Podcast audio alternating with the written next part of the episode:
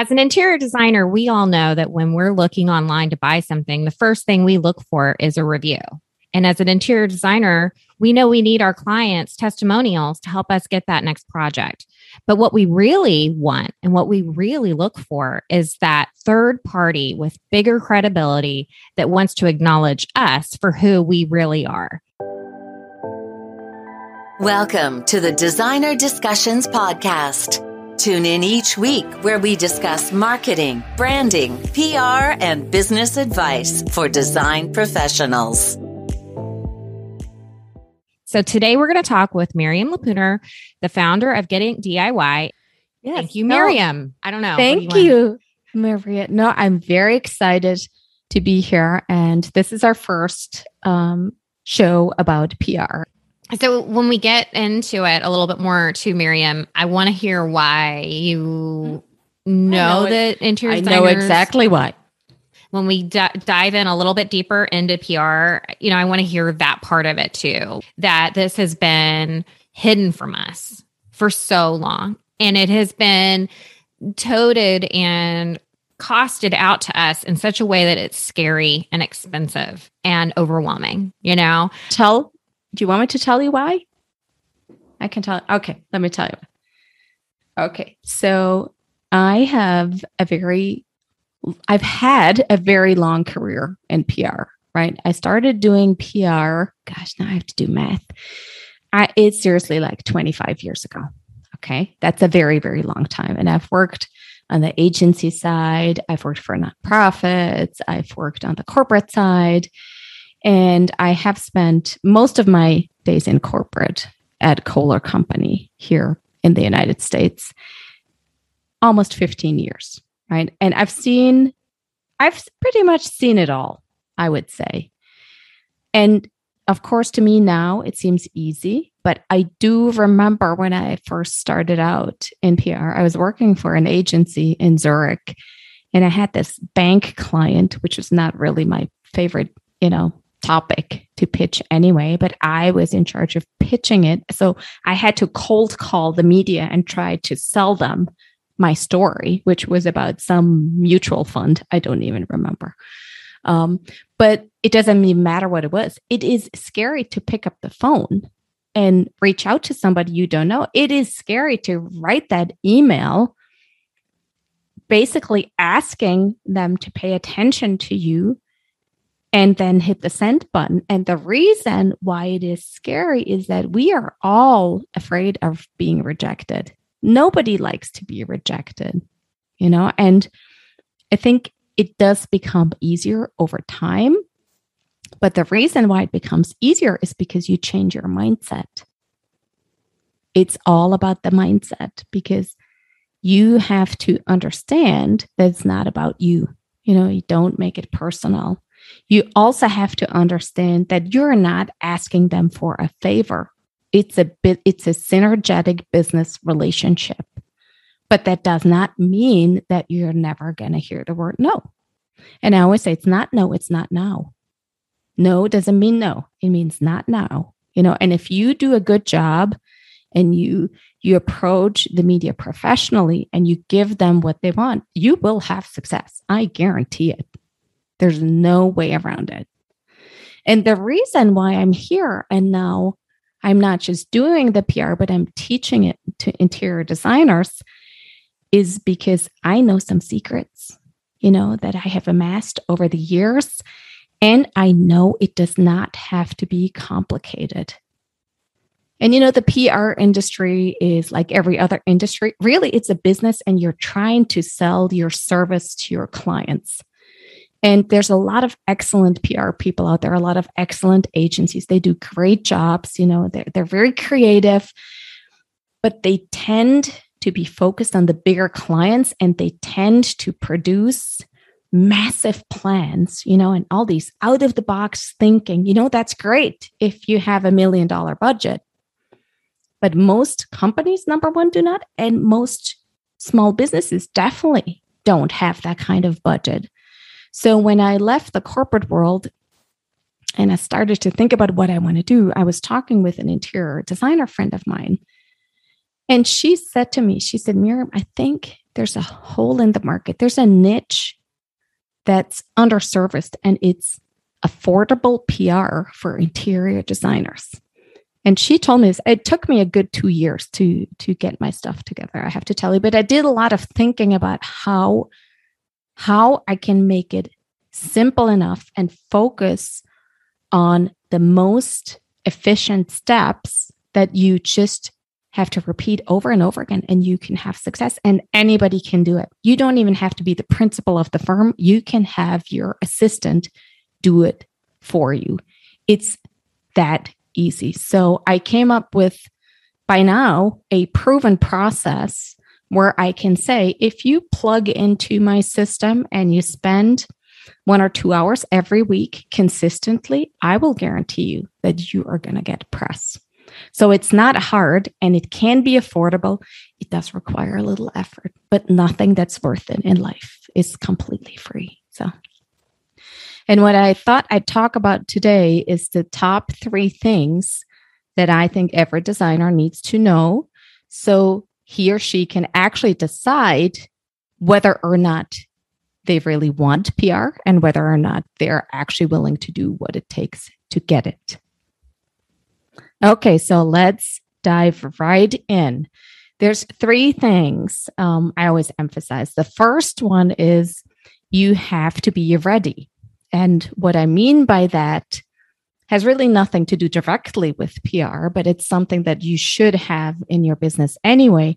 You should have your branding, your personal branding set up ideally. And especially important when it comes to the media is your website because that's where they're going to go when you catch their eye. That's where they're going to go to do research on you. So it's super important that your your website is complete. It has all the information about who you are and what you do, where you're located, very critical. It has a portfolio of projects, you know, it has your press coverage and it has contact information it's just the basics, but it's so important that's all set up and it, it reflects your um, the look and feel of your brand. So if they go to your website um, and then after they head over to your social media, which is the second place that they're going to go to um, to take a look at what you do, so that that all speaks the same language and makes the impression that you want to convey. So the website is number well, actually, they might be equally important because some journalists may first go to Instagram. I'd say Instagram and your website are the two places where the media are going to look you up. Okay. And so on your Instagram, it's definitely important that it is aligned, that the content and the look and feel is aligned with everything else that you do, especially on your website. It's also important that there is some activity. I'm not saying you have to be posting all the time, but it is important that you have some recent posts that um, that show some of your recent work and ideally some of you so they can really get an idea of your personal flavor and the types of projects that you do and figure out if you might be a fit um, for the story that they're working on. Yes. So be ready and have your website and your social media, especially Instagram, ready and reflective of your personal brand. Right? That makes sense. Everybody should have that, right? Every and if you're not watching, uh, you're listening. Maria and Jason are nodding their heads, so I think I'm on to something. um, the second point that I always make is actually the most important. And it's being proactive. And this, we'll talk about this at the very end because this is something you really have to reflect on and think about whether or not this is willing you're this is something you're willing to do. Because in all honesty, media coverage is not just going to happen to you. It's at least highly unlikely. Maybe you've heard these crazy stories, you know, where somebody got somebody's project got discovered on Instagram and then they landed a big feature in a national magazine. I am not saying that never happens, but is very, very rare. And it's not something I would rely on if getting press really is one of your objectives. So, what do you do? What do you have to do in order to be proactive?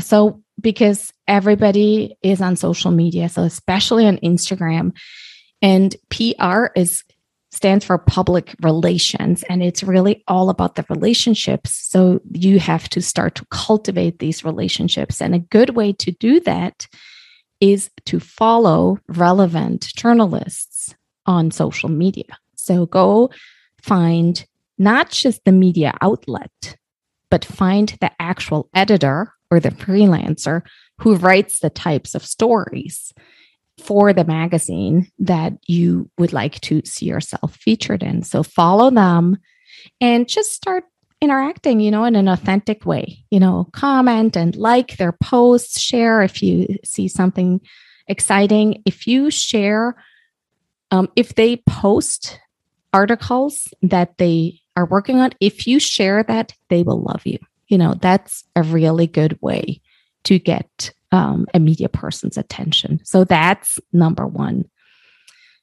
I would say pitch them not on social media unless they ask for it. That's just a general rule. And when I say pitching is contacting, proactively contacting a media outlet to ask them to feature you in something or to ask them to to publish your project.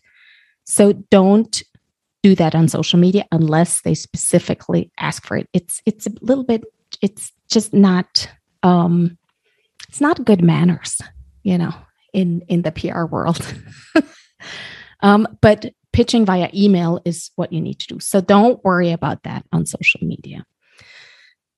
Um, when it comes to tagging, I see I see this quite a bit. I see interior designers tag media outlets for what I would call no good reason. And I know there are differing opinions out there on this, and I'm not saying I'm right. I'm just going to tell you what what my personal um, take on this is.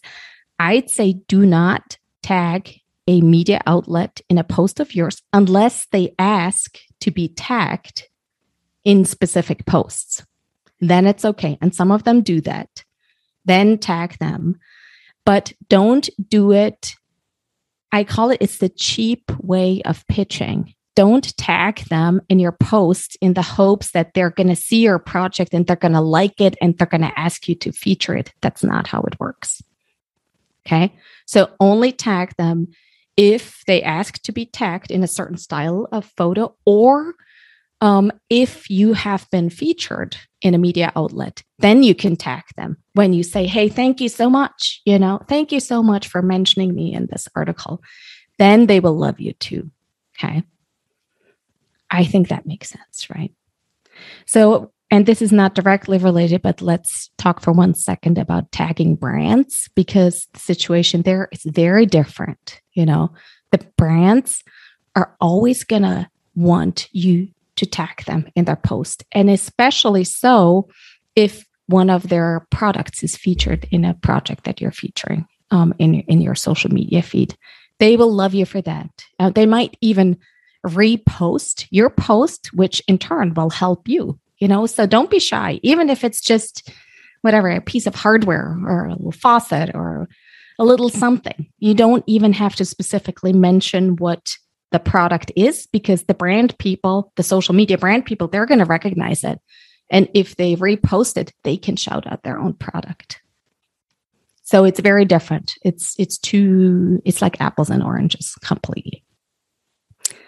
So be proactive on social media in all these different ways. Then when it comes to being proactive with actually reaching out to editors, this is really the crux of PR, right? This is really what it's all about. It's like you have to go contact the media and tell them what you want them to know about you. So you you should reach out to media with interesting projects and story ideas even just to introduce yourself, okay? And there's there's a lot of people are a little intimidated you know and it's it's hard when you reach out to somebody that you don't know for the first time But I can promise you that the journalists and the editors, the magazines, the freelancers, they all want to know more talented designers. They're interested in getting to know you. They're interested in what you do. They're interested in knowing what you think about trends. You know, there's so many things that they're interested in that you can help them with. So don't think of it as you're bothering them, you know, but it really, it's a very mutually beneficial relationship between interior designers and design editors. So don't don't don't be scared to reach out. They are waiting for you, I promise you. Because in reality, what is the worst that could possibly happen? Well, they may not respond.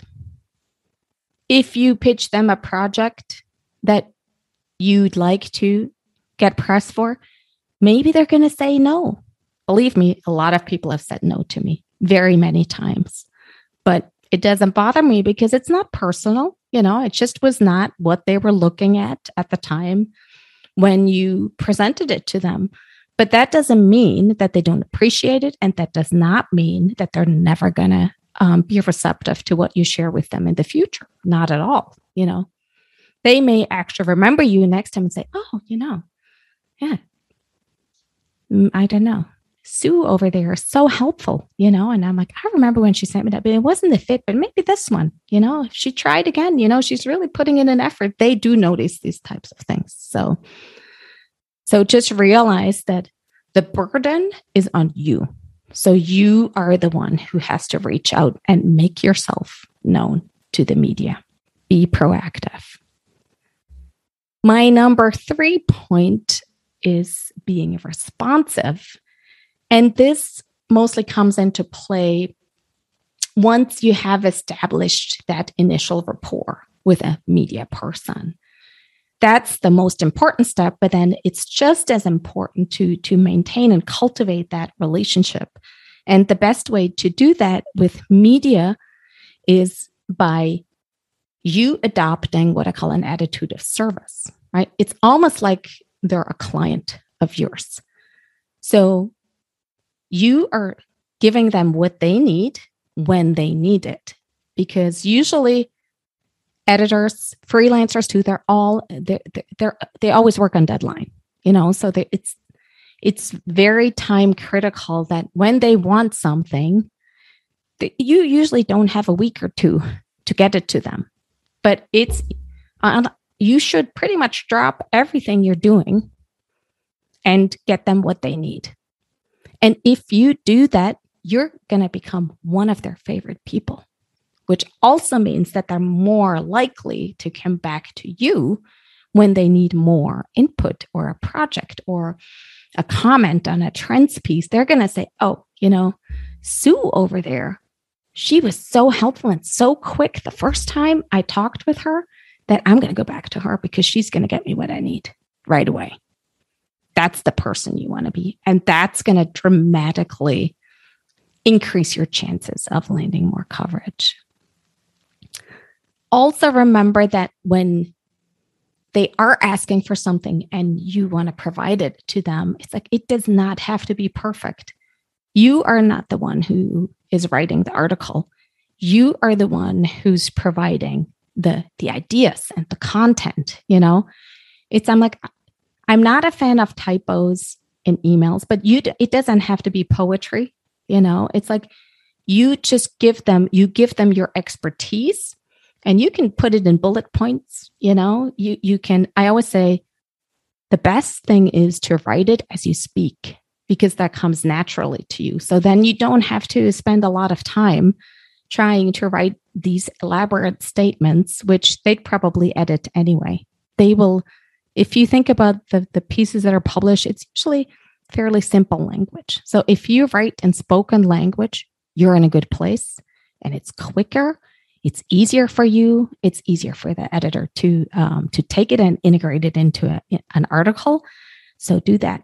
Don't make it perfect. Just get it done. Okay, get it done quickly and don't overthink it. And my final point in um, being responsive is at the end, you know, don't overload them with information they're not asking for, but always offer more. Say, Okay, here's what I have for you right now. If you need anything else, please don't hesitate to let me know. I'd be happy to provide more information on X, Y, and Z. You may have just emotionally made people feel a little overwhelmed, but it's not overwhelming and people can do it, right? True. And, and and everything you gave was small and biteable and it was not complex okay? So just because i'm saying emotionally they may feel overwhelmed it's just because they feel like pr is so intimidating and scary Mhm. okay? So now i want you to understand that you just told them a whole lot of really easy things to do to get some control over pr but they are scared and they think it's really hard and that um and that like they're going to fail and and they're not going to be perfect at it and they're going to feel this way right so my question would be like how can we em- get over the emotional barrier that people are going to have to wanting to start thinking about doing PR and getting more information on it It's what it takes. It's not complicated. It's not hard. You just it's not hard and it's not complicated it's just that we're really bad at prioritizing ourselves Mhm. Because we are attitude of servitude and we're Mhm. attitude of servitude for our clients and if we don't have like that um, journalist or or editor on our purse string wanting us to serve them we don't get there easily um, Mhm. and it seems like a big barrier so begin the begin to actually take the first steps to start is the hardest thing. I've seen this over and over again. And most people quit before they start, you know. Sadly, but I do have a proven simple system that within an hour or two a week you can get you can start getting press. Within could you train month. my assistant to help me get press Yeah, I've done that before. Yes. So I could have an in-house assistant that could help me to get all of my PR done. Mhm, absolutely. Yeah. You are going to need to provide input and guidance, but the work can be done by anybody. So, yeah, so those are my three points be ready, be proactive, be responsive. We hope you enjoyed this episode of Designer Discussions. What was your takeaway? Care to share your thoughts and tag Jason, Maria, and Miriam on social media? You can find them on all platforms at designerdiscussions.com. Don't forget to like, subscribe, and leave a review or comment for this episode from wherever you are listening.